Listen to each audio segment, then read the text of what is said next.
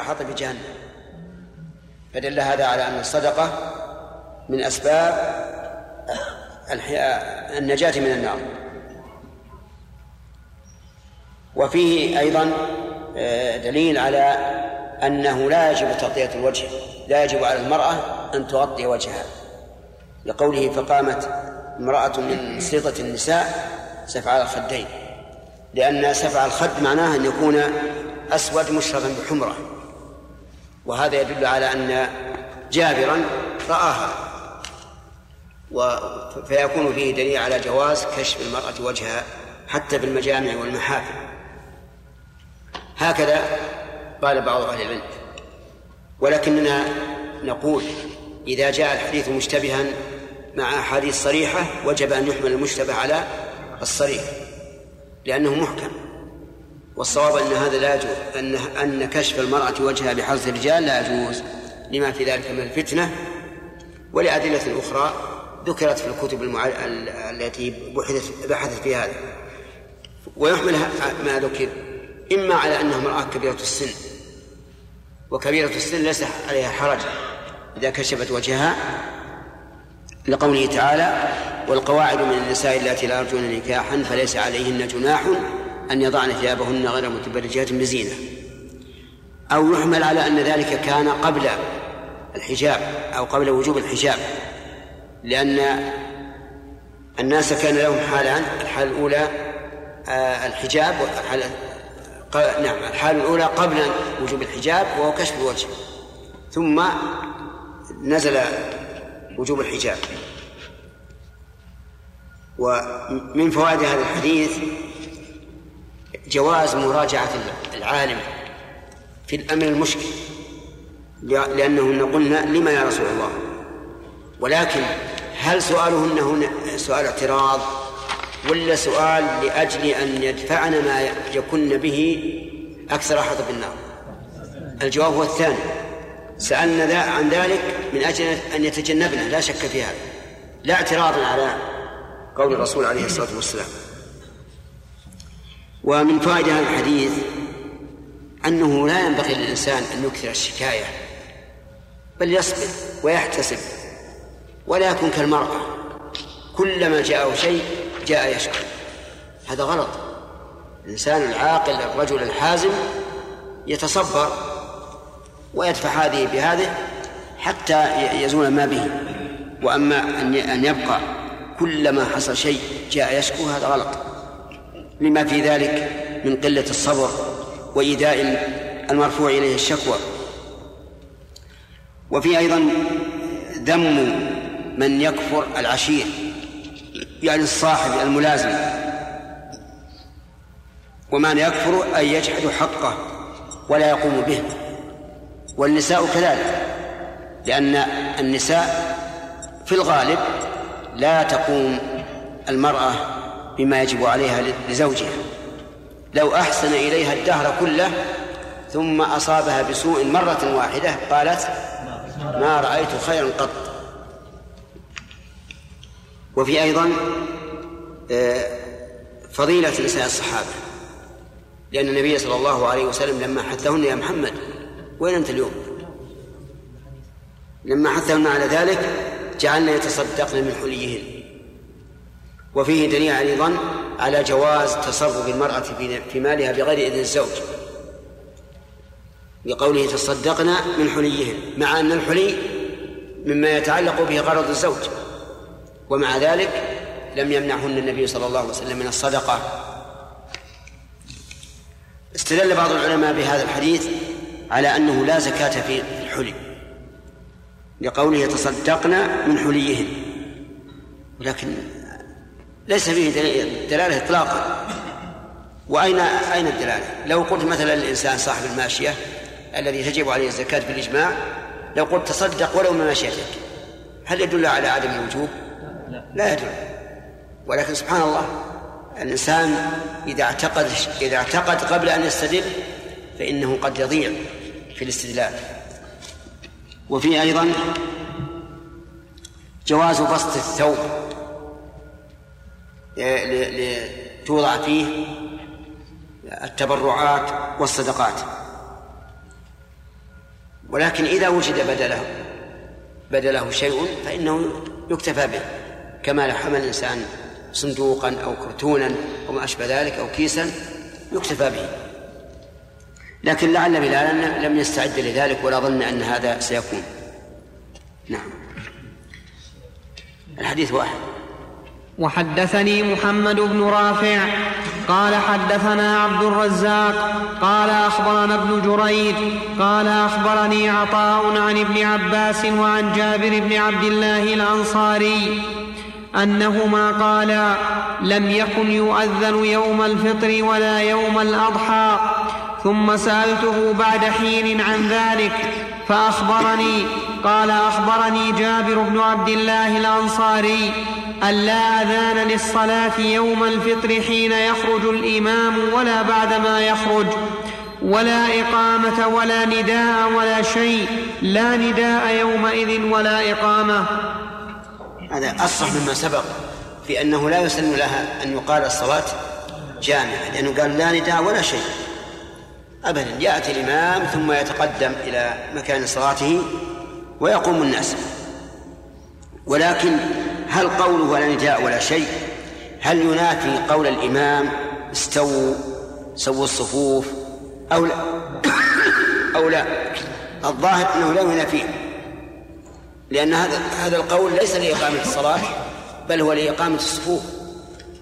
ومراده ولا شيء يعني لما يتعلق بإقامة الصلاة. أما الصفوف فلا علاقة لها في هذا. فيجوز للإمام بل يسن للإمام في صلاة العيد أن يأمر الناس بتسوية الصف والتراص وسد الخلل كسائر الصلاة التي فيها صفوف. نعم. وحدثني محمد بن رافع قال حدثنا عبد الرزاق قال أخبرنا ابن جريج قال أخبرني عطاء أن ابن عباس أرسل إلى ابن الزبير أول ما بويع له أنه لم يكن يؤذن للصلاة يوم الفطر فلا تؤذن لها. قال فلم يؤذن لها ابن الزبير ابن الزبير يومه وأرسل إليه مع ذلك إنما الخطبة بعد الصلاة وإن ذلك قد كان يفعل. قال فصلى ابن الزبير قبل الخطبة رضي الله عنه. في هذا دليل على انقياد الخلفاء السابقين بما دلت عليه السنة فإن ابن عباس كتب لابن الزبير يبين له أنه أن النبي صلى الله عليه وسلم كان لا يؤذن لصلاة العيد. فلم يؤذن لها وكان أيضا يخطب بعد الصلاة فيقدم الصلاة ففعل. وفيه دليل على المكاتبة بين الرعية والراعي وأنه يجب على الرعية إذا جاءت الحاجة أن تكتب إلى الراعي أن تكتب له إقامة للحجة وإبراء للذمة. والإنسان إذا كتب بنية صالحة لا بنية انتقاد واللوم والذم فإن الله يجعل في كتابته بركة.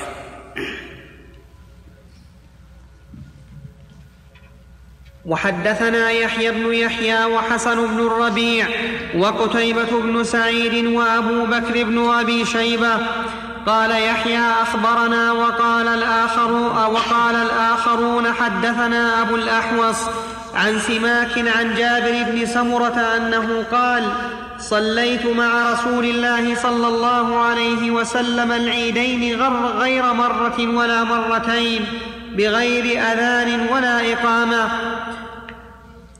وحدثنا أبو بكر بن أبي شيبة قال حدثنا عبدة بن سليمان وأبو أسامة عن عبيد الله عن نافع عن ابن عمر أن النبي صلى الله عليه وسلم وأبا بكر وعمر كانوا يصلون العيدين قبل الخطبة. حدثنا يحيى بن أيوب وقتيبة وابن حجر قالوا حدثنا إسماعيل بن جعفر عن داود بن قيس عن عياض بن عبد الله بن سعد عن أبي سعيد الخدري أن رسول الله صلى الله عليه وسلم كان يخرج يوم الأضحى ويوم الفطر فيبدأ بالصلاة فإذا صلى صلاته وسلم قام فأقبل على الناس وهم جلوس في مصلاهم فإن كان له حاجة ببعث ذكره للناس أو كانت له حاجة بغير ذلك أمرهم بها وكان يقول تصدقوا تصدقوا تصدقوا وكان أكثر من يتصدق النساء ثم ينصرف فلم يزل كذلك حتى كان مروان بن الحكم فخرجت مخاصرا مروان حتى أتينا المصلى فإذا كثير بن الصلت قد بنى منبرا من طين ولبن فإذا مروان ينازعني يده كأنه يجرني نحو المنبر وأنا أجره نحو الصلاة فلما رأيت ذلك من فلما رأيت ذلك منه قلت أين الابتداء بالصلاة؟ فقال لا يا أبا سعيد قد ترك ما تعلم. قلت كلا والذي نفسي بيده لا تأتون بخير مما أعلم. ثلاث مرار ثم انصرف. نعم.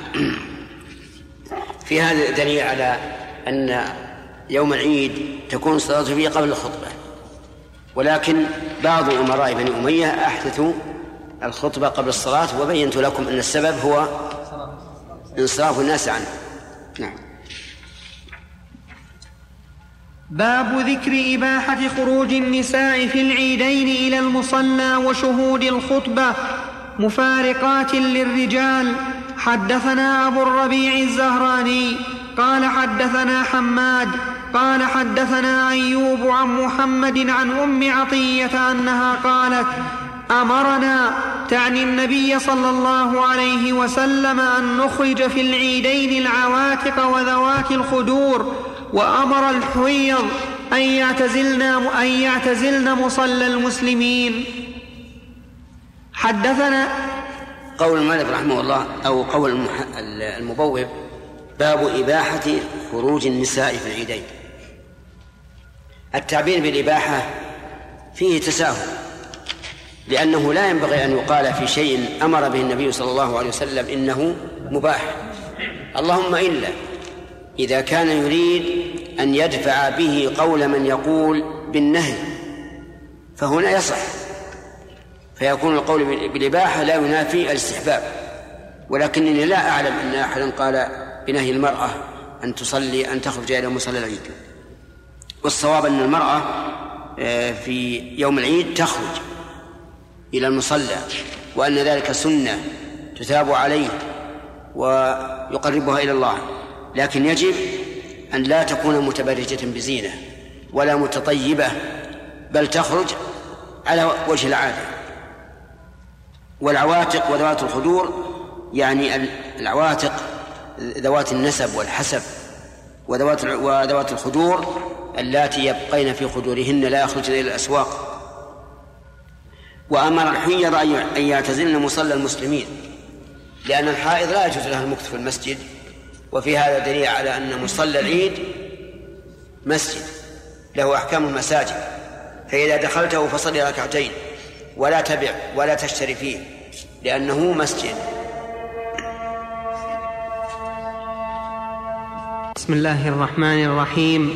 الحمد لله رب العالمين والصلاة والسلام على أشرف الأنبياء والمرسلين نبينا محمد وعلى آله وأصحابه أجمعين. أما بعد فقد قال الإمام مسلم رحمه الله تعالى في صحيحه في كتاب صلاة العيدين حدثنا يحيى بن يحيى قال أخبرنا أبو خيثمة عن عاصم الأحول عن حفصة بنت سيرين عن أم عضيه أنها قالت كنا نؤمر بالخروج في العيدين والمخبأة والبكر قالت الحويض يخرجن فيكن خلف الناس يكبرن مع الناس. في هذا دليل على ما سبق ذكرناه على أن مصلى العيد مسجد ولهذا أمرت الحيض باعتزاله. واستدل بعض الناس بقوله يكبرن مع الناس على أن التكبير يوم العيد في المسجد يكون جماعيا فيكبرون جميعا. وقد جاء ذلك يكبرن بتكبيرهم وهذا لا شك أن اللفظ يحتمله. أنهم يكبرون جميعا لتكون الأصوات أرفع ويكون هذا أبلغ في إظهار الشعيرة. ويحتمل أن تكون الباب بمعنى مع يعني يكبرون مع تكبيرهم ولا يلزم من المعية لازم منها المقارنة. بحيث يكون التكبير ابتداء وانتهاء واحدا بفم واحد. وما دامت المسألة محتملة فإنه لا ينكر على من فعل هذا ولا على من فعل هذا.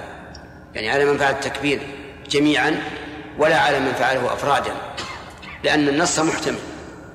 ولكن الترجيح أن يكون كل إنسان يكبر وحده لأن الأصل عدم الاجتماع فيكون كل واحد يكبر. وفي هذا دليل على أن الناس في مصلى العيد يرفعون أصواتهم بالتكبير.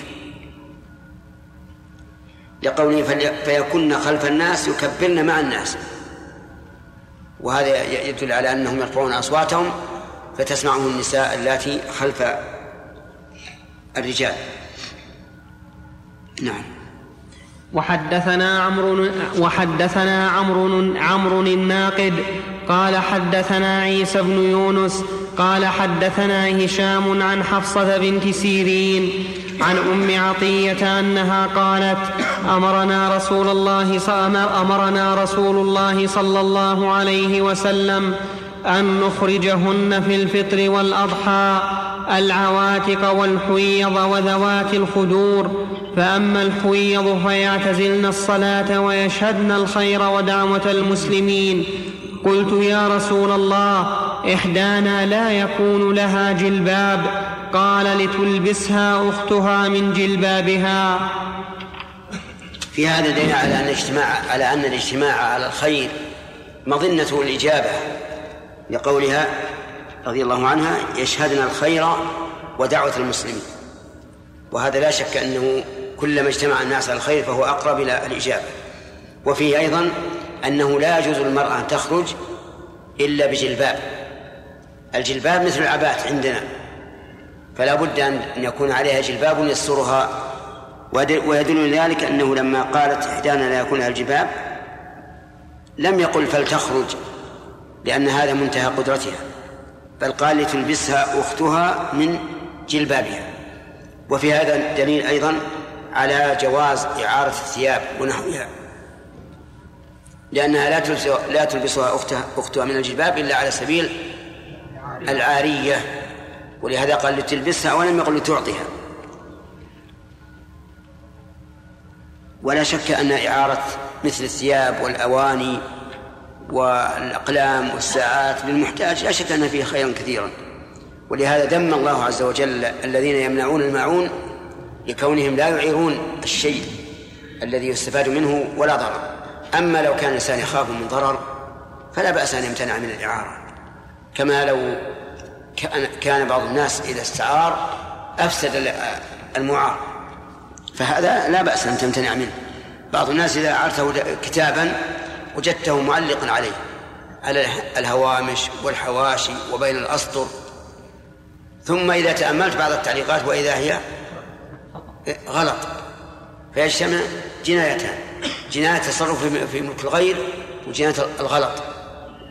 ولهذا لا يجوز للإنسان إذا استعار كتابا أن يعلق عليه ولا كلمة إلا بإذن صاحبه.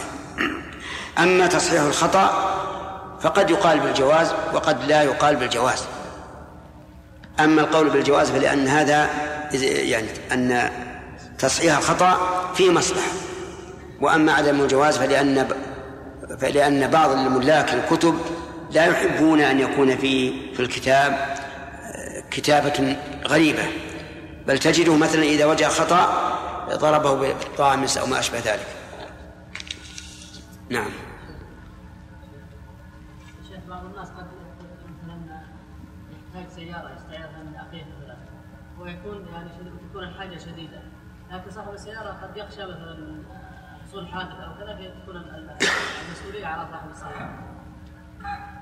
لا بأس أن يمتع. السيارات الآن يعني لا لا تعرها إلا إنسانا تثق به تماما من حيث العقل وعدم الطيش. لأن بعض الناس إذا كان إذا كانت سيارة ليست له تجده يعبث فيها عبثا ربما يخلب المروءة. نعم.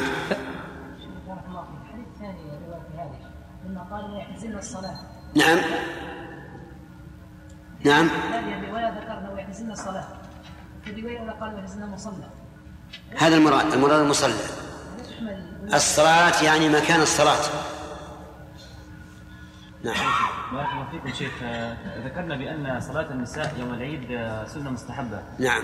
فكيف توجيه قول يعني أمر النبي صلى الله عليه وسلم لأم عطية حيث يعني ذهب بعض العلماء إلى إلى الوجوب؟ مستدلين بهذا الأمر وبكذلك بقرينة أمره صلى الله عليه وسلم للحيض والعواتق. فما من قال بالوجوب؟ أنا حقيقة سمعت بعض طلاب العلم الموجهين. أترك طلاب العلم. يعني يذكرون هذا طلاب العلم الآن يبانين على أن الأصل في الامر الوجوب لكنهم لا يعبؤون ولا يهتمون بكلام العلماء السابقين. وهذا خطأ وضرر. اولا أن العلماء مختلفون. هل الأمر للوجوب أو الأصل أنه للاستحباب. هذه واحدة. ما هو محل إجماع؟ حتى يستدل به ويقول هذا أمر للوجوب. وثانيا يجب على الإنسان يرجع إلى كلام العلماء السابقين. هل أحد قال بهذا القول؟ أما صبي في العلم يأتيه أمر يعرف بإجماع العلماء أنه ليس للوجوب ثم يقول الأمر للوجوب. مع أنك لو تبحث معه في أدنى شيء من أصول الفقه ما عرف شيئا. بس مسك الأمر للوجوب والنهي للتحريم وخلاص. كل أمر هو للوجوب وربما يجعله من أركان الإسلام. وكل نهي فهو للتحريم ربما يجعله من كبائر الذنوب. هذا غلط هذا. هذا مسلك ليس بجيد. فهل أحد من العلماء السابقين قال إن هذا الوجوب حتى نقول الله هذا هو الأصل. إن قلنا بأن الأصل الوجوب أما إذا قلنا بأن الأصل الاستحباب وأن أوامر الله ورسوله إذا لم يكن يكن دليل على وجوبها فالأصل براءة الذمة وعدم التأثيم. هذا هو الأصل. وعلى هذا فيكون الأمر الاستحباب. نعم. باب ثلاثة أخذنا ثلاثة. باب ترك الصلاة قبل العيد وبعدها في المصلى. وحدثنا عبيد الله بن معاذ العنبري قال حدثنا أبي قال حدثنا شعبة عن عدي عن سعيد بن جبير عن ابن عباس إن رسول الله صلى الله عليه وسلم خرج يوم أضحى أو فطر فصلى ركعتين لم يصل قبلها ولا بعدها ثم أتى النساء ومعه بلال فأمرهن بالصدقة فجعلت المرأة تلقي خرصها وتلقي سخابها. الخرص ما يعلق بالأذن والسخاب قلادة. قلادة تتقلد بها المرأة. وقوله في هذا الحديث فصلى ركعتين لا لم يصل قبلها ولا بعدها يدل على أنه ليس ليس قبل صلاة العيد سنة ولا بعدها سنة. وهو كذلك فإنه لم يرد لها راتبة قبلها ولا بعدها. وأما إذا كان لسبب فما كان لسبب فإنه يتقيد به. وعلى هذا فلا ينفي ذلك استحباب سنة المسجد يعني تحية المسجد لمن جاء قبل الإمام. أما الإمام فمعلوم أنه لا يمكن أن يصلي تحية المسجد لأنه إذا جاء سيباشر إيش؟ سيباشر الصلاة. وبعد الصلاة سوف يعظ الناس ويوجههم ويخطب فيهم ثم ينصرف الناس. فلا مكان للصلاة قبل قبلها ولا بعدها بالنسبة للإمام. أما المأموم فإنه إذا جاء قبل الإمام فيقال له لا تجلس حتى تصلي ركعتين لأن هذا مصلى مسجد فيدخل في العموم. نعم. وحدثنيه عمرو عمرو الناقد قال حدثنا ابن إدريس حاء وحدثني أبو بكر بن نافع ومحمد بن بشار جميعا عن غندر كلاهما عن شعبة بهذا الإسناد نحوه. نعم. باب ما يقرأ به في صلاة العيدين. حدثنا يحيى بن يحيى قال قرأت على مالك عن ضمرة بن سعيد المازني عن عبيد الله بن عبد الله أن عمر بن الخطاب سأل أبا واقد الليثي ما كان يقرأ به رسول الله صلى الله عليه وسلم في الأضحى والفطر. فقال كان يقرأ فيهما بقاف والقرآن المجيد واقتربت الساعة وانشق القمر. وسبق أنه يقرأ فيهما أحيانا إيش؟ بالأعلى والغاشية. وعلى هذا ينبغي الإنسان الإمام أن يقرأ تارة بهذا وتارة بهذا. وينبغي أن يلاحظ في ذلك أحوال الناس. أحوال الجو مثلا. فإذا كان الجو باردا فهنا قد نقول الأفضل أن تقرأ بإيش؟ بسبح والغاشية. وإذا كان الجو معتدلا فليقرأ بقاف واقتربت الساعة لئلا يشق على الناس فيحصل على السنة بدون مشقة نعم يا سليم. الله عنك يا شيخ. مر علينا في الدرس ان ان النساء يكبر مع تكبير تكبير الناس نعم يا شيخ.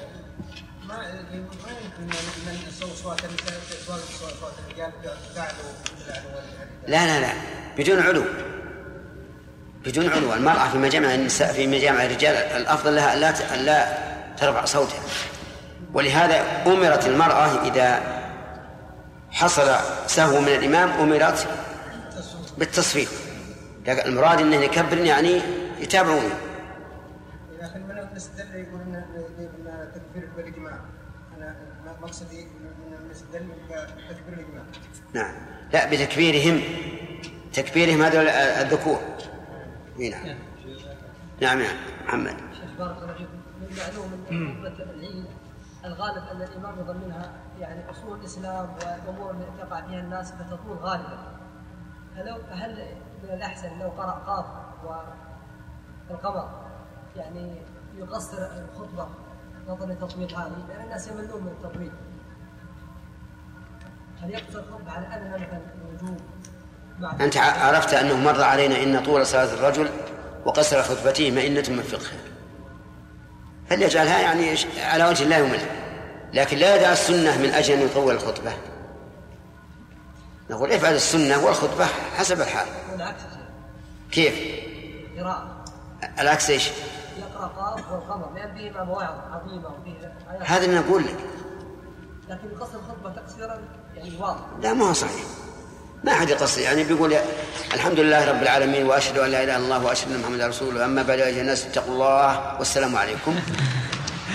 لا بيتكلم لا بيتكلم عشر دقائق كثير.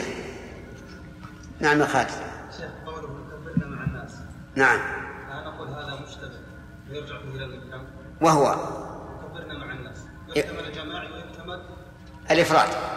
إيه، وما هو المحكم؟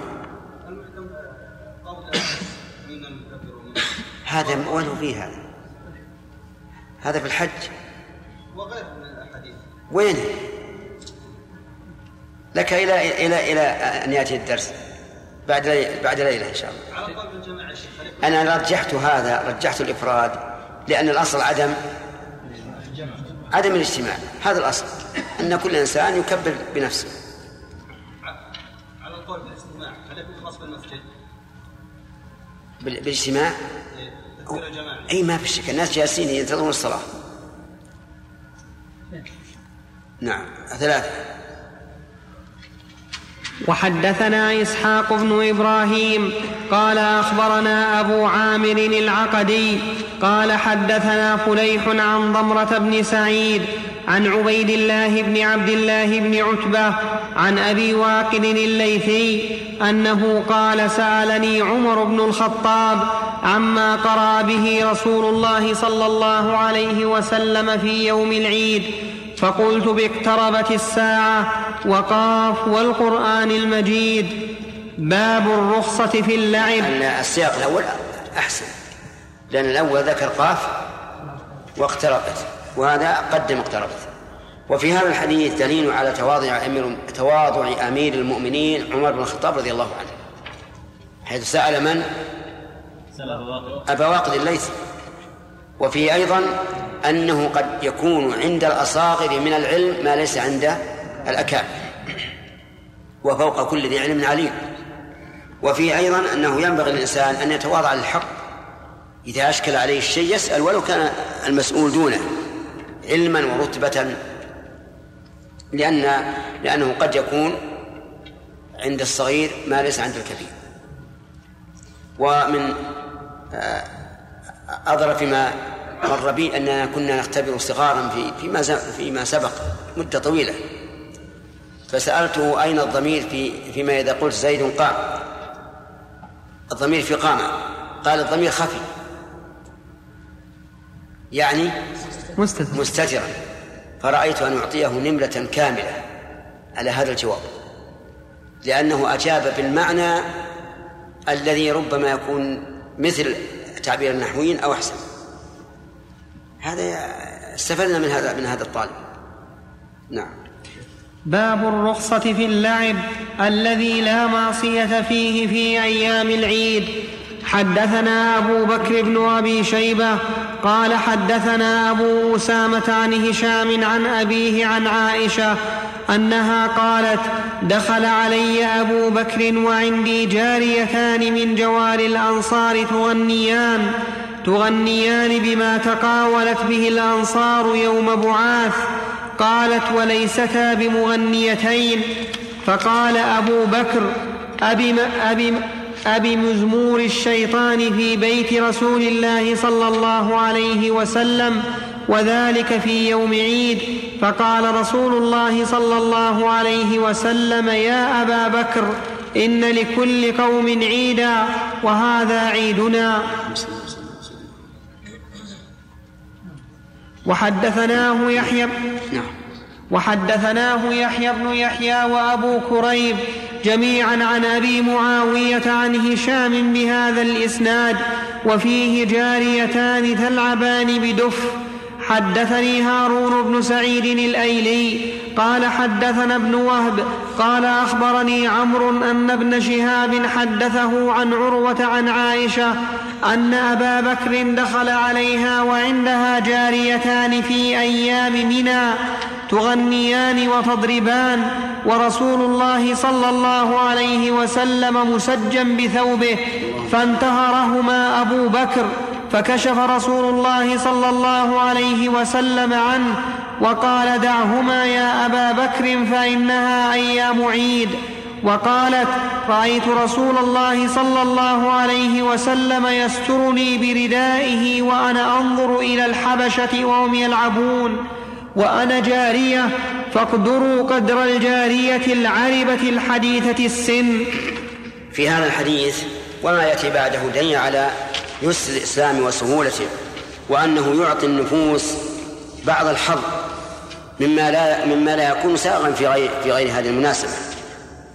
العيد يوم فرح يفرح المسلمون بالعيد أما عيد الفطر فيفرحون بأنهم أدوا ركنا من أركان الإسلام الذي فرضه الله تعالى عليهم فيفرحون بذلك. ويريدون أن يحصل لهم نوع من اللعب والترفيه عن النفس. فرخص النبي صلى الله عليه وسلم في ذلك وقال في الجارتين إنها أيام عيد. فهنا علل النبي صلى الله عليه وسلم بشيء واحد وهو أنهما أن أن, أن الأيام أيام عيد. فهل نقول هذا التعليل يضم إلى قوله جاريتان؟ فنقول لابد من شرطين.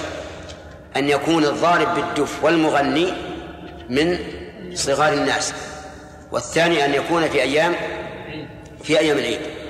هذا محتمل وهذا يحتمل هذا وهذا. إن بنينا الحكم على السبب قلنا لا بد أن تكون جاريتين. وإن أخذنا بالعموم وقلنا أن الرسول عليه الصلاة والسلام لا يمكن أن يهمل شيئا شرطا في الجواز بدون أن يقيده. يعني الرسول عليه الصلاة والسلام لما قال إنها أيام عيد ولم يقل وهما جاريتان فهذا يدل على أن العلة المبيحة لمثل هذا كونها أيام عيد. لأجل أن يعطي الإنسان يعطي الإنسان نفسه حظها من الفرح والسرور. ونظير ذلك ونظير ذلك ولكنه ضد ولكنه ضده أن تعطى النفس حظها من الحزن والتحزن. وذلك أن الشارع أذن للإنسان أن يحد على الميت كم؟ ثلاثة أيام لأن نفسه تكون منقبضة مع المصيبة. تحتاج إلى شيء يخفف عنها الحزن ويخرج ما, ما, ما- في النفس من من الحزن فرخص لها في ثلاث ثلاثة أيام فقط. وهذه من حكمة الشرع أن الشرع لا يشق على النفوس والحمد لله. ومن ثم وبالمناسبة أود أنه إذا بكى الصبي لا تقول اسكت اسكت سكته اسكت ولا ضربتك خليه يصيح حتى يقضي وطره. وبعدين يسكت لأنه في في نفسه شيء في في صدره شيء يحتاج إلى تفريج. خليه يفرج عنه. أحسن من كونك تقهره وتقول اسكت ولا ضربتك أو بعض الناس يقول اسكت ولا جاك الذيب ولا جاك الكلب. فينزعج. حقيقة بعض الناس والعياذ بالله ما ما يعرف يربي فعلى كل حال هذا مما يدلنا على أن الإسلام إسلام دين فطرة. دين فطرة. ففي هذا الحديث دليل على أن الغناء مع الدف من مزامير الشيطان.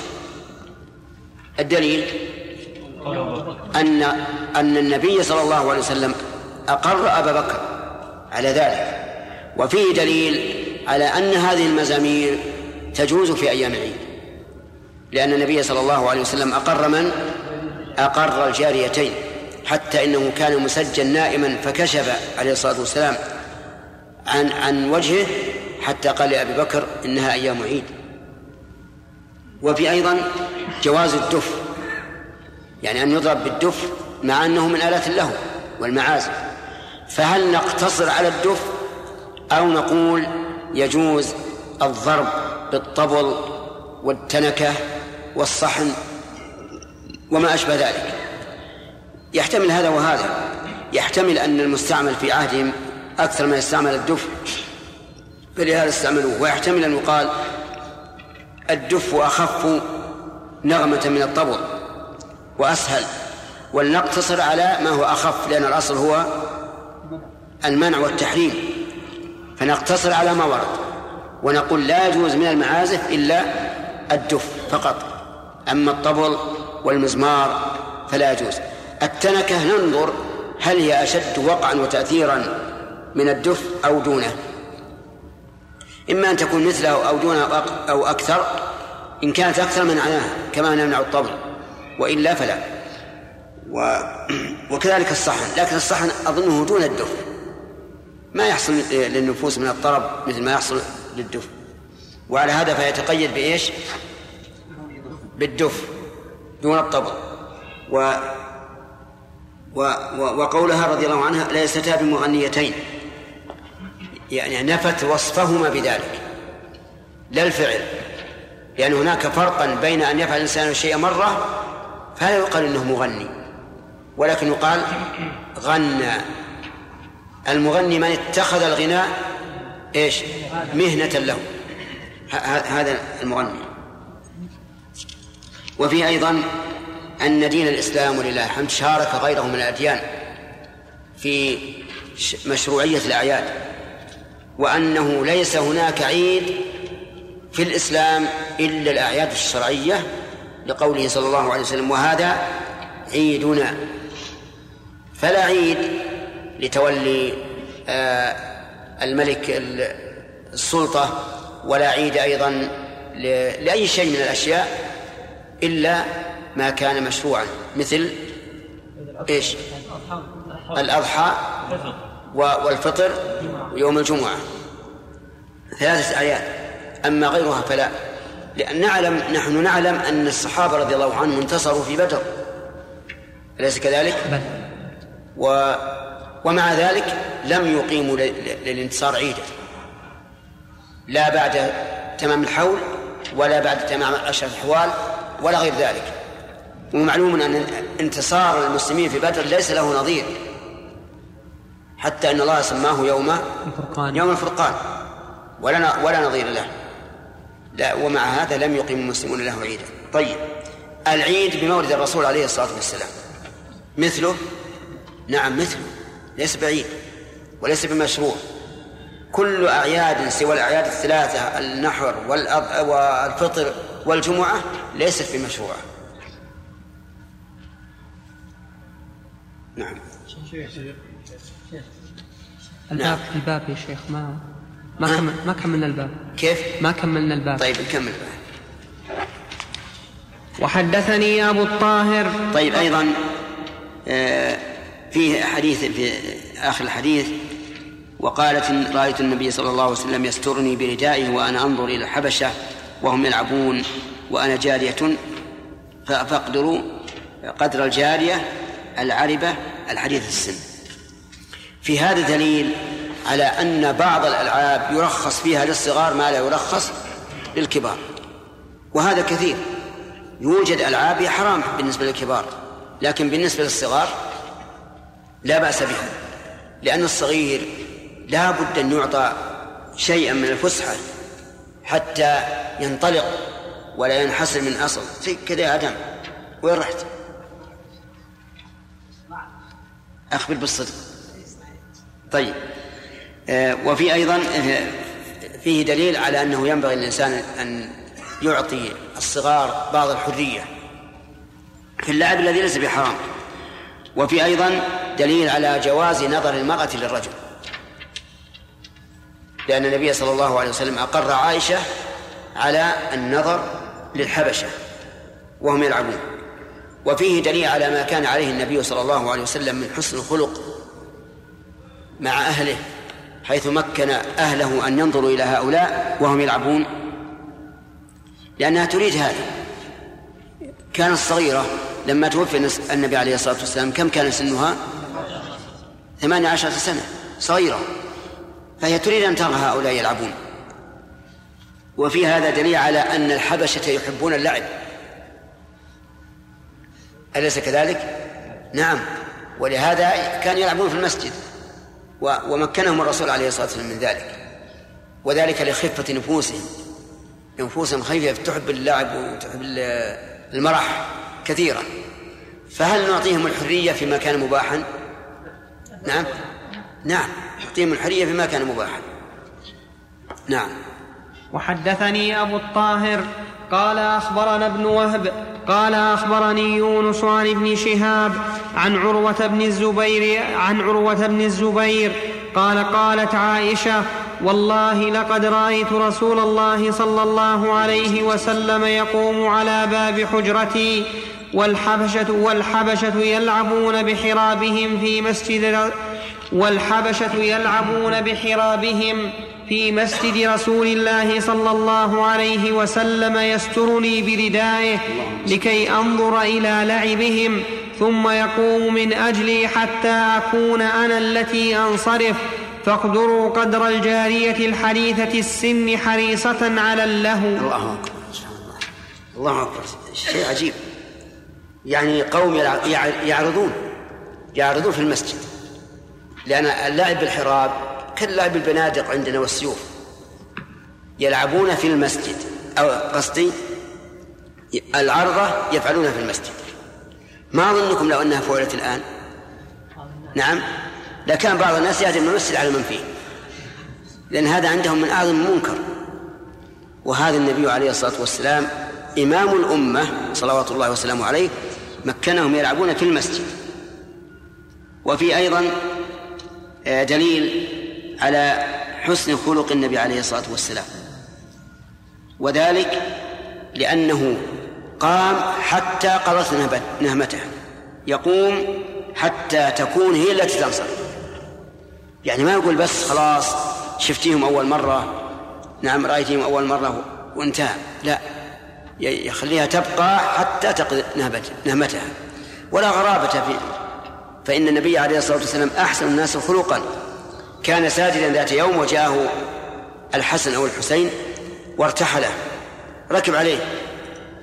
كما يفعل الصبيان الآن. فأطال السجود. وأخبر أنه ارتحله ابنه فأراد أن يقضي نهمته. وهذا من من حسن الخلق. نسأل الله أن يعين وإياكم على ذلك. وفي أيضا على أن هذه الألعاب من اللهو لكنها لهو مباح. والظاهر والله أعلم سياق مسلم رحمه الله حديث هؤلاء الظاهر أن ذلك كان في أيام العيد نعم حدثني هارون بن سعيد الأيلي ويونس بن عبد الأعلى واللفظ لهارون قال حدثنا ابن وهب قال أخبرني عمرو أن محمد بن عبد الرحمن حدثه عن عروة عن عائشة أنها قالت دخل رسول الله صلى الله عليه وسلم وعندي جاريتان تغنيان بغناء بعاث فاضطجع على الفراش وحول وجهه فدخل أبو بكر فانتهرني وقال مزمار الشيطان عند رسول الله صلى الله عليه وسلم فأقبل عليه رسول الله صلى الله عليه وسلم فقال دعهما. فلما غفل غمزتهما فخرجتا وكان يوم عيد يلعب السودان بالدرق بالدرق والحراب فإما سألت رسول الله صلى الله عليه وسلم وإما قال تشتهين تنظرين فقلت نعم فأقامني وراءه خدي على خده وهو يقول دونكم يا بني أرفدة حتى إذا مللت حتى إذا مللت قال حسبك قلت نعم قال فاذهبي اللهم صل وسلم. هذا صار لعبهم في أيام؟ في أيام العيد. وانظر إلى الرسول عليه الصلاة والسلام يعرض عليه. تحبين أن تتفرجي؟ فتقول نعم. فيمكنها من ذلك ويبقى حتى تقول كفاية. طيب أرأيتم مثلا لو أن امرأة طلبت منا أن تذهب إلى الملاعب؟ والملاهي الموجودة الآن هل نجيبها أو لا؟ نعم. إيش حسب الحال؟ اولا هل هل هذه الألعاب محرمة أو لا؟ إذا كانت غير محرمة يبقى النظر. هل يخشى أن تقع المرأة في محرم بحيث يأتي شباب لا خير فيهم ويخشى من من الفتنة؟ إذا إذا قيل نعم قلنا لا تذهب. لا تذهب به. والآن ولله الحمد البيوت كبيرة وواسعه يستطيع الإنسان يجيب ملاهي في بيته. يجيب رجاحات وغيره ويشوفوا أي نعم. حدثنا زهير بن حرب قال حدثنا جرير عن هشام عن أبيه عن عائشة أنها قالت جاء حبش يزفنون يزفنون في يوم عيد في المسجد فدعاني رسول الله صلى فدعاني النبي صلى الله عليه وسلم فوضعت رأسي على منكبه فجعلت أنظر إلى لعبهم حتى كنت أنا التي أنصرف عن النظر إليهم. وحدثنا يحيى بن يحيى. الزفن معناها الرقص. يزفنون يعني يرقصون. وقد سبق أنهم كانوا يلعبون بحرابهم. يعني يحملونها كذا ولا يدفعونها ثم يتلقفونها. يحتمل هذا وهذا.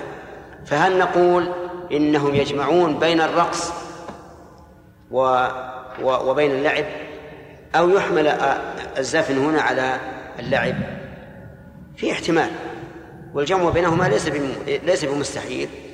أو بعضهم يمكن يرقص بعضهم يلعب بالحراب. فمتى أمكن الجمع؟ فهو الأولى. أحسن من أن نحمل اللفظ على معنى بعيد.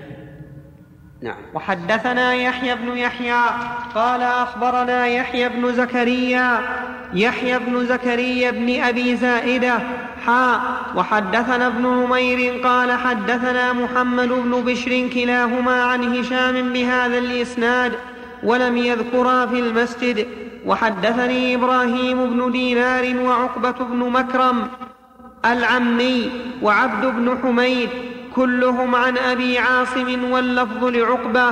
قال حدثنا أبو عاصم عن ابن جريج. قال أخبرني عطاء. قال أخبرني عبيد بن عمير. قال أخبرتني عائشة أنها قالت للعابين وددت أني أراهم قالت فقام رسول الله صلى الله عليه وسلم وقمت على الباب أنظر بين أذنيه وعاتقه وهم يلعبون في المسجد. قال عطاء فرس أو حبش؟ قال وقال لي ابن وقال لي ابن عتيق. ابن عتيق وقال لي وقال لي وقال لي ابن عتيق. بل حبش. وحدثني محمد بن رافع وعبد بن حميد. قال عبد أخبرنا وقال ابن رافع حدثنا عبد الرزاق. قال أخبرنا معمر عن الزهري عن ابن المسيب. عن أبي هريرة عن, عن, عن أبي هريرة أنه قال بينما الحبشة يلعبون عند رسول الله صلى الله عليه وسلم بحرابهم إذ دخل عمر بن الخطاب فأهوى إلى الحصباء يحسبهم بها فقال له رسول الله صلى الله عليه وسلم دعهم يا عمر. اللهم صل وسلم. هذا كالأول فيه دليل على سعة الإسلام. ولا سيما إذا كان يراد بالتمكين لهؤلاء التأليف. وقد جاء في حديث آخر أظنه ليس من شرط مسلم أن الرسول عليه الصلاة والسلام قال لعمر دعهم ليعلموا أو لتعلم الحبش أن في ديننا فسحة. فيكون هذا من باب الدعوة للإسلام والتأليف على الإسلام. ولا شك أن النفوس إذا أعطيت حظها المباح من اللهو والمرح لا شك أنها ترى. أما إذا منعت من كل شيء وصار لا بد أن يكون الشيء كله جديا فإنها سوف تتعب وتمل. نعم.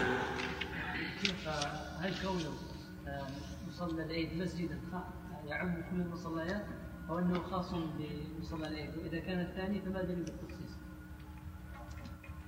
إي نعم مصلى العيد فقط. لأن مصلى العيد يكون فيه الجماعة يشرع فيه الجماعة. أما المصليات في البيوت أو في بعض المدارس أو ما أشبه ذلك فليس لها حكم المسجد. نعم. شيخ بارك الله فيكم يعني ما رأيكم في من يسجل الضرب على الدف والغناء وما إلى ذلك في أيام الولاء في وليمه العرس أو في العيد مثلا؟ نعم. ثم يستمع إليها في غير هذه الأيام. إي. أرى أنه لا يجوز لأن له حاصل بدون سببه الذي يبيحه. فلا يجوز. لكن كما قلنا قبل قليل مسألة الصبيان لهم يعني نظر آخر. ربما يكون أناشيد الصبيان فيها شيء من من الدف نسمح لهم بها. لا لكن الرجال الذي لا يسمح لهم. نعم. بسم الله الرحمن الرحيم. الحمد لله رب العالمين وصلى الله وسلم وبارك على عبده ورسوله نبينا محمد وعلى آله وأصحابه أجمعين. أما بعد فقد قال الإمام مسلم رحمه الله تعالى في صحيحه في كتاب صلاة الاستسقاء. طيب إحنا كما تعلمون نختار أحاديث من مسلم. ما أدري التزم بها كمال. لكن كمال ما هو بيحضر الآن. هل أناب عنه أحدا؟ ها؟ سمير يحضر؟ طيب حديث اللي مر علينا أمس في قضية اللعب لعب الحبش. بسم الله الرحمن الرحيم. كتاب صلاة الاستسقاء. وحدثنا يحيى بن يحيى قال قرأت على مالك عن عبد الله بن أبي بكر أنه سمع عباد بن تميم يقول سمعت عبد الله سمعت عبد الله بن زيد المازني يقول خرج رسول الله صلى الله عليه وسلم إلى المصلى فاستسقى وحول رداءه حين استقبل القبلة. قوله رحمه الله كتاب الاستسقاء الاستسقاء طلب السقيا. يعني طلب المطر. والله سبحانه وتعالى يبتلي بالنعم ليعلم من يشكر أو يكفر. كما قال سليمان عليه الصلاة والسلام هذا من فضل ربي ليبلوني أأشكر أم أكفر. ويبتلي أيضا بالنقم ليعلم من يصبر ومن لا يصبر ومن يلجأ إلى الله عز وجل ومن لا يلجأ إلى الله. والله عز وجل حكيم. قد يقدر لعبده سبحانه وتعالى النقم الدينية أو الدنيوية لمصلحة عظيمة تحصل له. من اللي يتكلم؟ يلا من لمن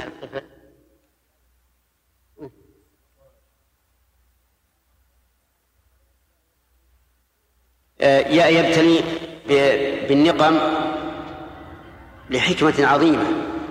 قد لا يعرف الإنسان قدر النعمة إلا إذا حلت النقم وبضدها تتبين الأشياء. وقد يبتلي الله العبد النقم الدينية بالمعصية ليرجع إلى ربه عز وجل ويتوب إليه ويندم وتكون حاله أحسن مما قبل فعل المعصية. تجدب الأرض ويقحط المطر ويحتاج الناس إلى ربهم فيستسقون. وقد ورد الاستسقاء عن النبي صلى الله عليه وسلم على صفات متعددة أعلاها الخروج إلى المصلى ليستسقي. وهو الذي ذكره عبد الله بن زيد.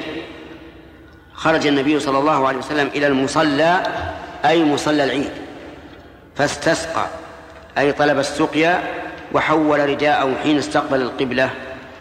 وتحويل رداء هنا ليس جعل ليس جعل أعلاه أسفله ولكن جعلوا أيمن أيمنه أيسره. وهذا يقتضي أن يكون ظهره بطنا وبطنه ظهرا. هذا هو معنى تحويل الرداء. فإن قال قائل ما الحكمة من ذلك؟ فقد أجاب العلماء عن هذا بأمرين.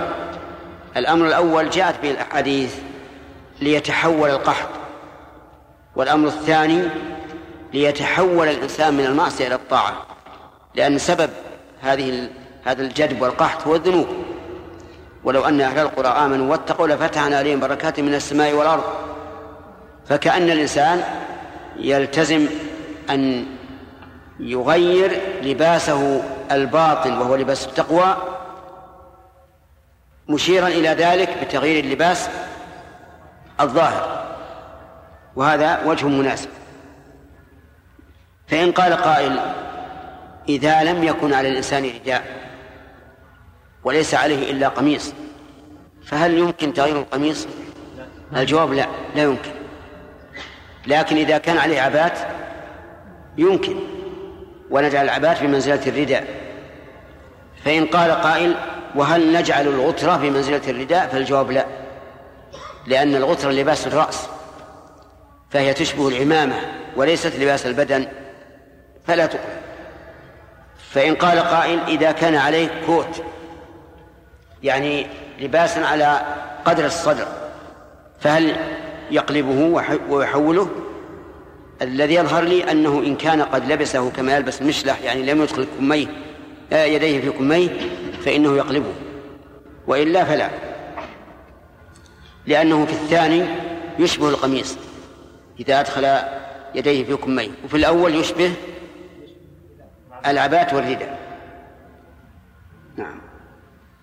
وحدثنا يحيى بن يحيى قال أخبرنا سفيان بن عيينة عن عبد الله بن أبي بكر عن عباد بن تميم عن عمه أنه قال خرج خرج النبي صلى الله عليه وسلم إلى المصلى فاستسقى واستقبل القبلة وقلب رداءه وصلى ركعتين.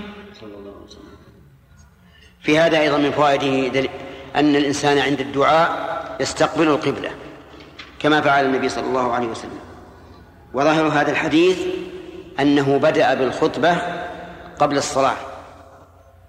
وإن كانت الواو لا تستلزم الترتيب لكن التقديم ظاهر في أنه قدم الدعاء على الصلاة. وهذه المسألة فيها خلاف بين العلماء منهم من يقول تقدم الدعاء والخطبة على الصلاة ومنهم من قال بالعكس. نعم. وحدثنا يحيى بن يحيى قال أخبرنا سليمان بن بلال عن يحيى بن سعيد قال أخ عن يحيى بن سعيد أنه قال أخبرني أبو بكر بن محمد بن عمرو أن عباد بن تميم أخبره أن عبد الله بن زيد الأنصاري أخبره أن رسول الله صلى الله عليه وسلم خرج إلى المصلى يستسقي وأنه لما أراد أن يدعو استقبل القبلة وحول رداءه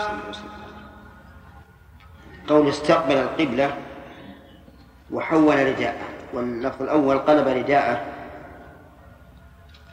هل يقال إنه حول الرداء قبل أن يدعو أو دعا ثم حول الرداء؟ في احتمال في الحديث. والسياق الأول يقتضي أنه حول الرداء بعد أن بعد أن استقبل القبلة. لأنه قال فاستسقى وحول الرداء حين استقبل القبلة. نعم. وحدثني أبو الطاهر وحرملة قال أخبرنا ابن وهب قال أخبرني يونس عن ابن شهاب قال أخبرني عباد بن تميم المازني أنه سمع عمه وكان من أصحاب رسول الله صلى الله عليه وسلم يقول خرج رسول الله صلى الله عليه وسلم يوما يستسقي فجعل إلى الناس ظهره يدعو الله واستقبل القبلة وحول رداءه ثم صلى ركعتين. هذا صريح لأنه بدأ بالخطبة متى؟ قبل الصلاة لأنه يعني قال ثم صلى ركعتين وثم تدل على الترتيب. وهو أيضا أقرب إلى ظاهر الحال في أنه عليه الصلاة والسلام دعا الله ثم حول رداءه وعندي أن في مسألة تحويل الرداء سواء قبل الدعاء أو بعده الأمر فيه واسع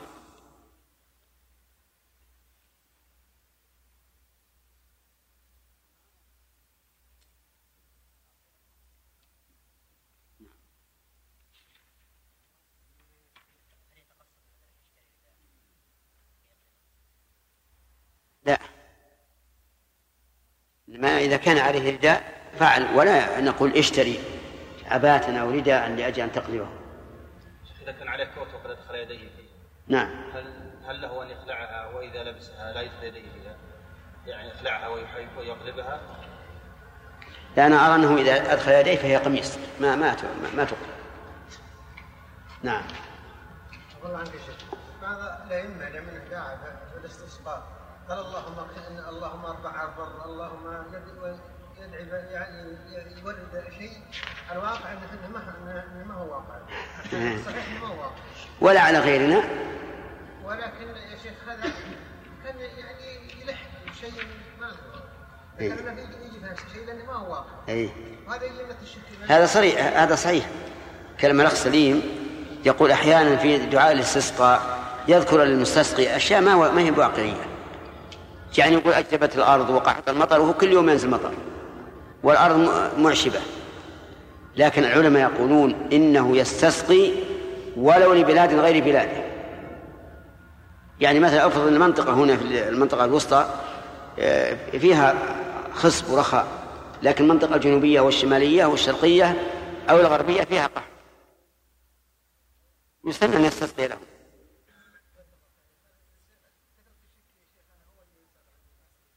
تشك تضرع إلى الله عز وجل. نعم. الله إليك. ثلاثة. ما في وين ها؟ سليم. جابر وخالد وسليم. عاد. لا ما في. باب رفع اليدين بالدعاء في الاستسقاء. حدثنا الشيء الثاني ظاهر الحديث الآن أن الرسول صلى الله عليه وسلم يستقبل القبلة ويدعو وأنه يستقبل القبلة حال الدعاء. عمل الناس اليوم على العكس من هذا. يدعو في حال الخطبة وإذا استقبل القبلة دعا سرا وهذا هو الذي مشى عليه الفقهاء رحمهم الله. لكن الأحاديث تقتضي خلاف ذلك. تقتضي أن الرسول صلى الله عليه وسلم عند الدعاء يستقبل القبلة ويستدبر الناس ويدعو الله. فلذلك تجد أن بعض الناس في صلاة الاستسقاء في البلدان يختلفون. نعم. باب رفع اليدين بالدعاء في الاستسقاء. حدثنا أبو بكر بن أبي شيبة قال حدثنا يحيى بن أبي بكير عن شعبة عن ثابت عن أنس أنه قال رأيت رسول الله صلى الله عليه وسلم يرفع يديه في الدعاء حتى يرى بياض إبطيه.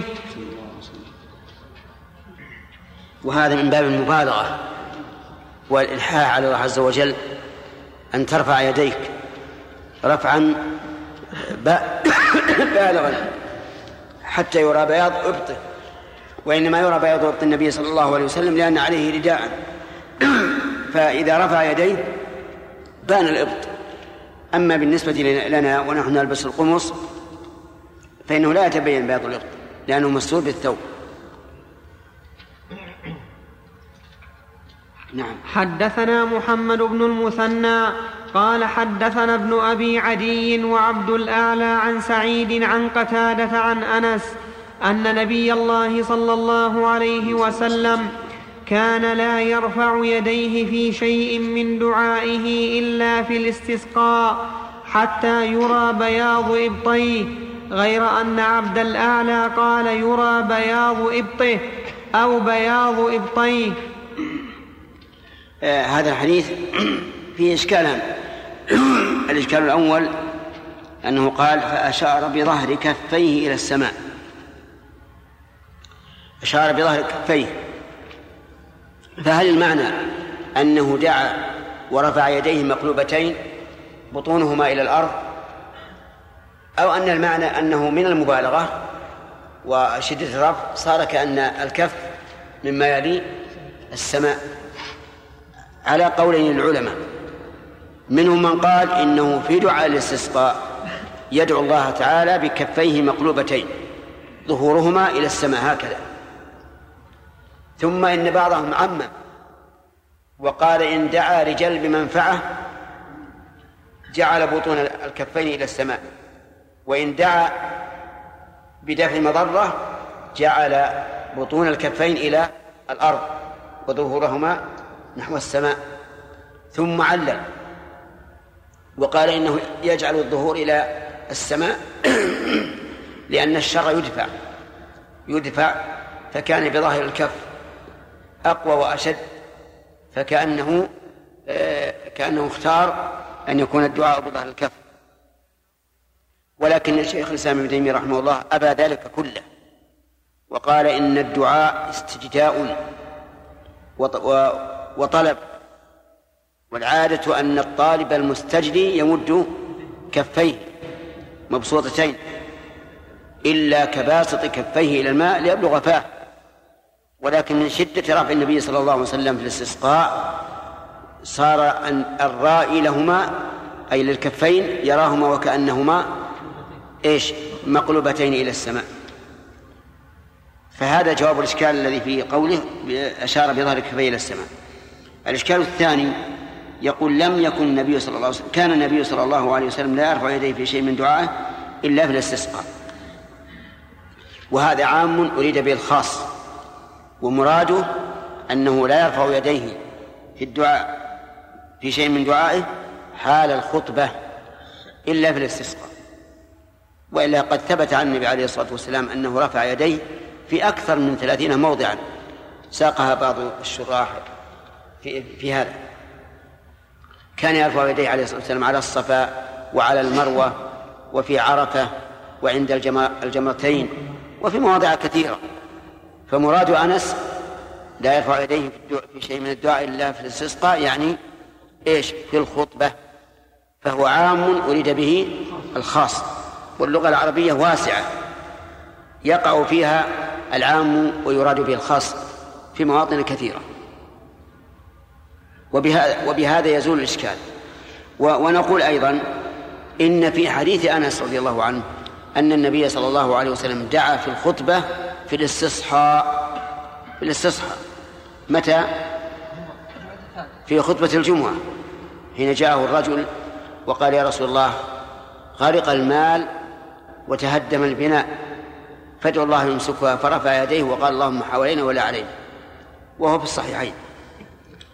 وعلى هذا فهذا العموم ليس على إطلاقه. نعم. وحدثنا ابن المثنى قال حدثنا يحيى بن سعيد عن ابن أبي عروبة عن قتادة أن أنس بن مالك حدثهم عن النبي صلى الله عليه وسلم نحوه. وحدثنا عبد بن حميد قال حدثنا الحسن بن موسى قال حدثنا حماد بن سلمة عن ثابت عن أنس بن مالك أن النبي صلى الله عليه وسلم استسقى فأشار بظهر كفيه إلى السماء هذا عندك مؤخر. أي نعم. آه، مختلف الترتيب بينه وبينه نعم. نعم. شيخ بارك الله فيكم مر معنا قاعدة أن العبادة الاعتبارات على الوجوه متنوعة أن يفعل الإنسان هذا أحيانا وأحيانا نعم. ومر معنا حتى الآن في العيد واحد وهنا واحد مسألة أننا نكرر. فالعيد هذا الناس الآن أن يخطبوا خطبتين. بينما السنة جاءت بخطبة واحدة. وكذلك في في الاستسقاء ظاهر السنة أن النبي صلى الله عليه وسلم يدعو ثم يصلي. نعم. فعمل الناس الآن على العكس. نعم. وما هي القاعدة في هذا؟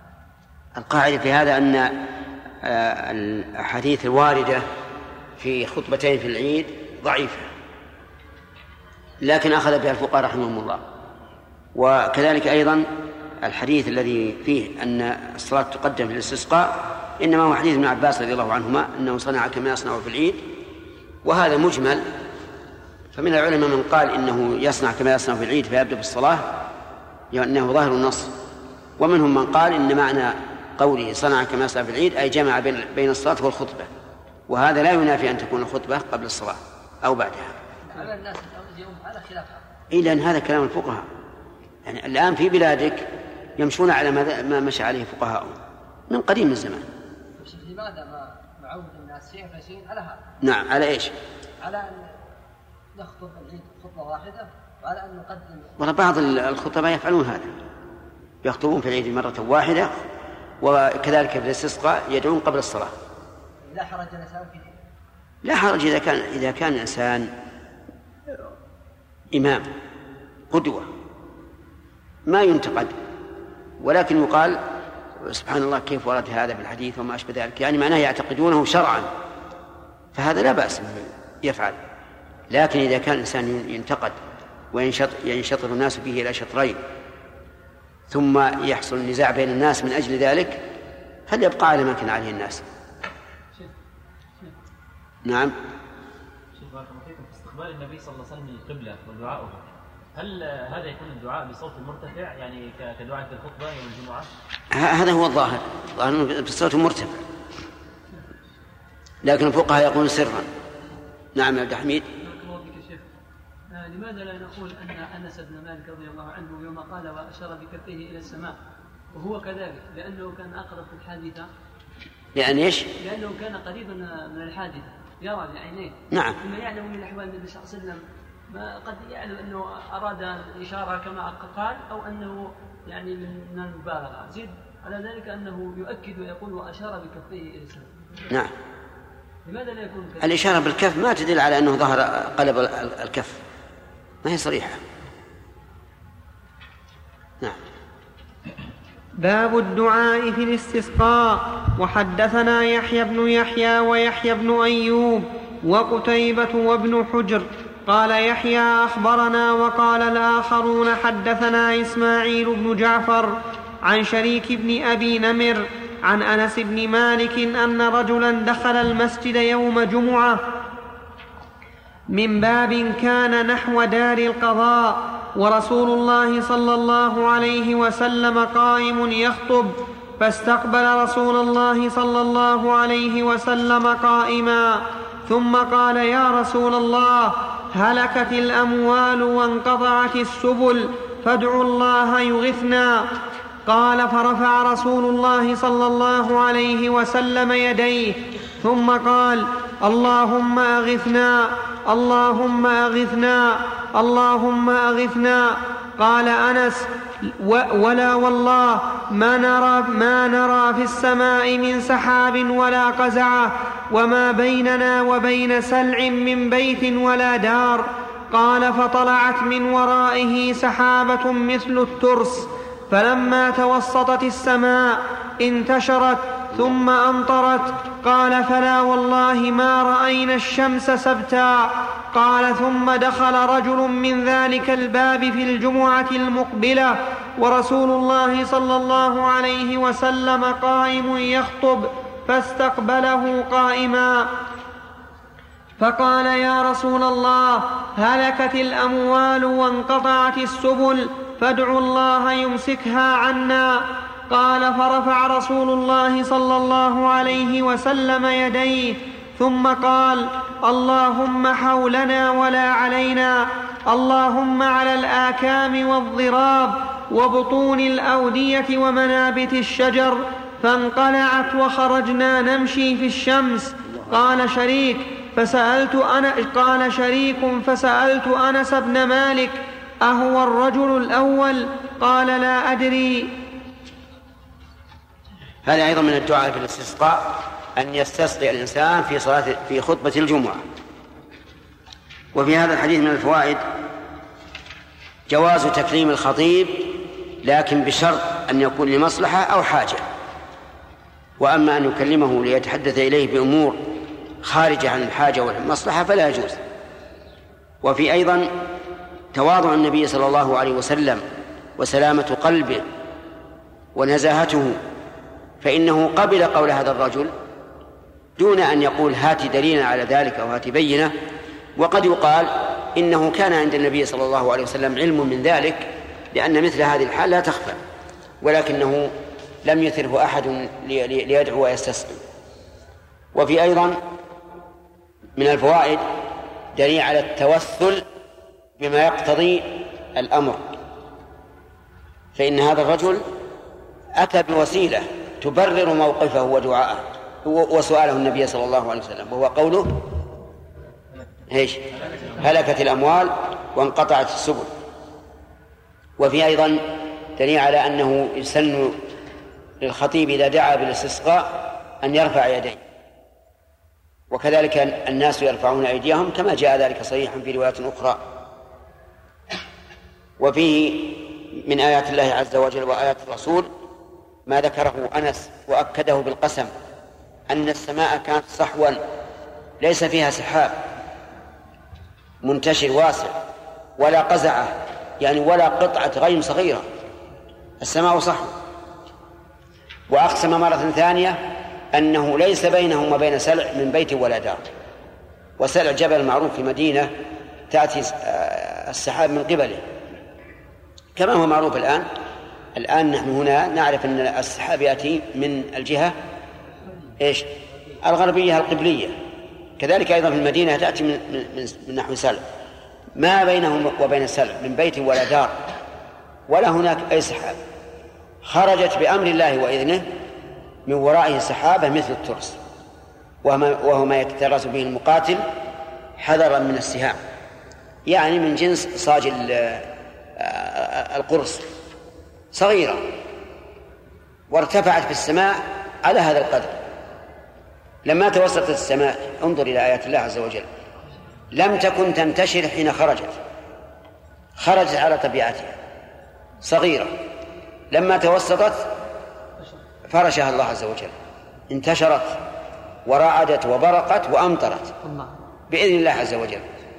فما نزل النبي صلى الله عليه وسلم إلا والمطر يتحادر من لحيته. في نفس الخطبة مع أنه كان لا يطيل الخطبة عادة وهذا لا شك أنه آية من آيات الله عز وجل تبين كمال قدرته وعلمه وحكمته ورحمته سبحانه وتعالى. وهو أيضا آية من آيات الرسول عليه الصلاة والسلام حيث أجاب الله دعاءه في لحظة. فعلينا أن نتبين مثل هذا وأن نبثه في العامة لأن هذا مما يقوي الإيمان ويزيد الإنسان معرفة بربه سبحانه وتعالى. وفيه أيضا من الفوائد أن هذا المطر بقي حتى سأل النبي صلى الله عليه وسلم ربه أن يمسكه أو أن يجعله حواليه, حواليه ولا عليه. بقي سبتا أي أسبوعا. يقول ما رأينا الشمس سبتا. ثم دخل رجل إما الأول أو غيره دخل في الجمعة الثانية وقال يا رسول الله هلكت الأموال وانقطعت السبل. وفي رواية أصح من هذا قال تهدم البناء وغرق المال. وهذا أقرب إلى الواقع من قوله هلكت الأموال وانقطعت السبل. وإن كان هذا له معنى صحيح أيضا. لأن الأموال مع كثرة الأمطار تهلك تفسد والسبل أيضا تنقطع. لكن الوصف المطابق للحال هو تهدم البناء وغرق المال.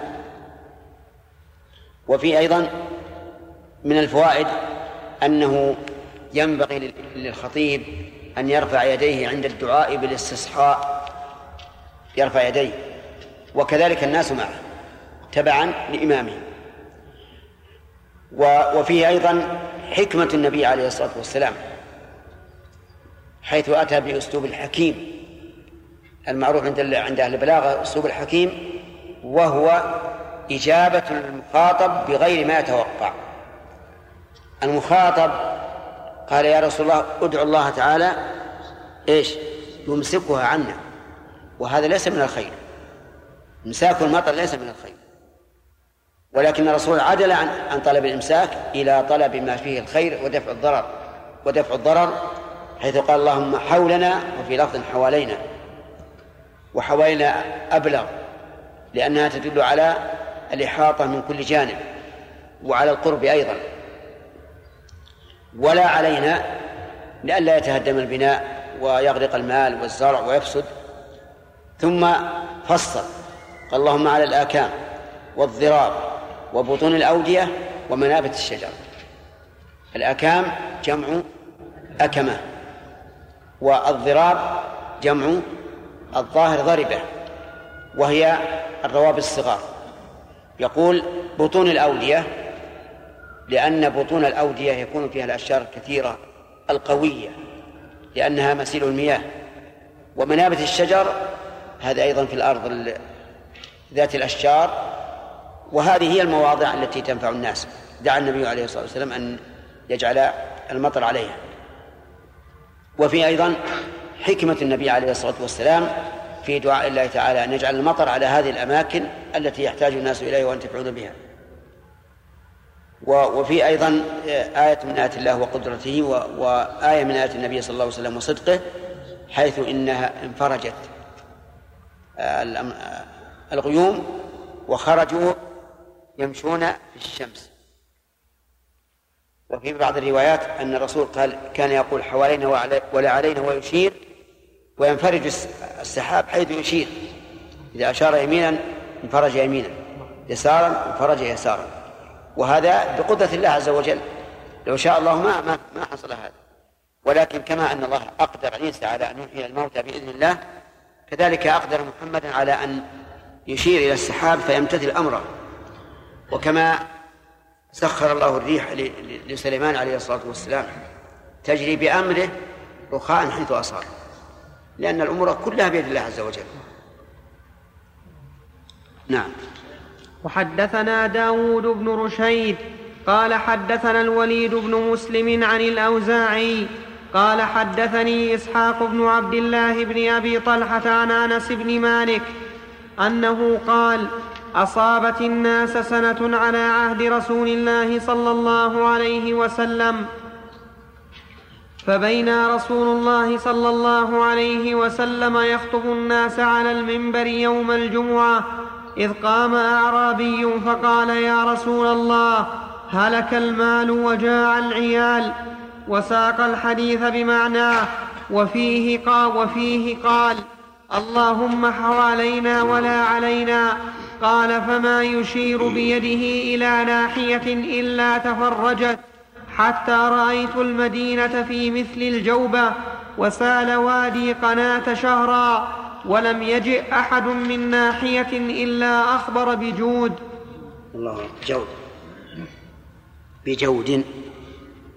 عندك بضم الجيم؟ نعم. إلا إلا إلا أخبر بجود. نعم. هذا كالأول في اختلاف يسير وهو أنه جعل عليه الصلاة والسلام يشير إلى النواحي فما يشير بيده إلى ناحية إلا انفرجت. حتى يقول رأيت المدينة في مثل الجوبة يعني الفجوة المستديرة. السحاب عليهم مستدير وفوق المدينة فجوة. ما في سحاب. لا يمطر بإذن الرب عز وجل. ويقول سال وادي قناة شهرا.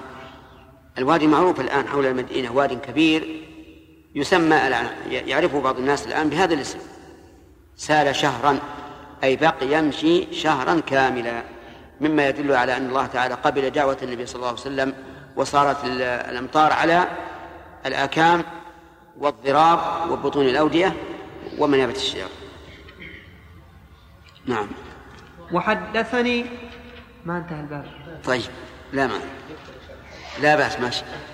وحدثني عبد الأعلى بن حماد ومحمد بن أبي بكر المقدمي قال حدثنا معتمر قال حدثنا عبيد, عبيد الله عن ثابت البناني عن أنس بن مالك أنه قال كان النبي صلى الله عليه وسلم يخطب يوم الجمعة فقام إليه الناس فصاحوا وقالوا يا نبي الله قحط المطر واحمر الشجر وهلكت البهائم وساق الحديث وفيه من رواية عبد الاعلى فتقشعت عن المدينة فجعلت تمطر حواليها وما تمطر بالمدينة قطره فنظرت إلى المدينة وإنها لفي مثل الإكليل. الله الله هذا فيه عما سبق يقول الناس صاحوا بالرسول عليه الصلاة والسلام. إذا جاء مثل هذا اللفظ وجاء المفصل المبين فإنه يعتبر بالثاني دون الأول. ويلجأ كثير من العلماء إذا جاء مثل هذا الاختلاف يلجأ إلى قوله بتعدد القصة. وهذا مسلك ضعيف. بل يقال ينظر أكثر الرواة فيعتبر بهم. وتعتبر الباقي يعتبر شاذا. ولا مانع أن يخطئ واحد ويصيب عشرة مثلا. أو يصيب بل أو يصيب اثنان. أو يخطئ واحد ويصيب من هو أرجح منه رواية. وأما أن نقول بتعدد القصة لأجل الجمع فهذا بعيد. مثل هذا أيضا ما ذكر عن بعضهم في في المعراج حيث اختلفت الألفاظ فيه فقال لعل ذلك تعدد. وهذه طريقة لا شك أنها طريقة العاجز. يقال لا مانع. الإنسان بشر. والرواة قد يخطئون. قد ينسى قد يذهل قد يقع في فكره شيء يبني عليه. كما تشاهدون أنتم بأنفسكم نعم. وحدثناه أبو كريب قال حدثنا أبو أسامة عن سليمان بن المغيرة عن ثابت عن أنس بنحوه وزاد فألف الله بين السحاب ومكثنا حتى رأيت الرجل الشديد تهمه نفسه أن يأتي أهله. وحدثنا هارون بن سعيد الأيلي قال حدثنا ابن وهب قال حدثني أسامة أن حفص بن عبيد الله بن أنس بن مالك حدث أنه سمع أنس بن مالك يقول جاء أعرابي إلى رسول الله صلى الله عليه وسلم يوم الجمعة وهو على المنبر وهو على المنبر واقتص الحديث وزاد فرأيت السحاب يتمزق كأنه الملاء حين تطوى. الله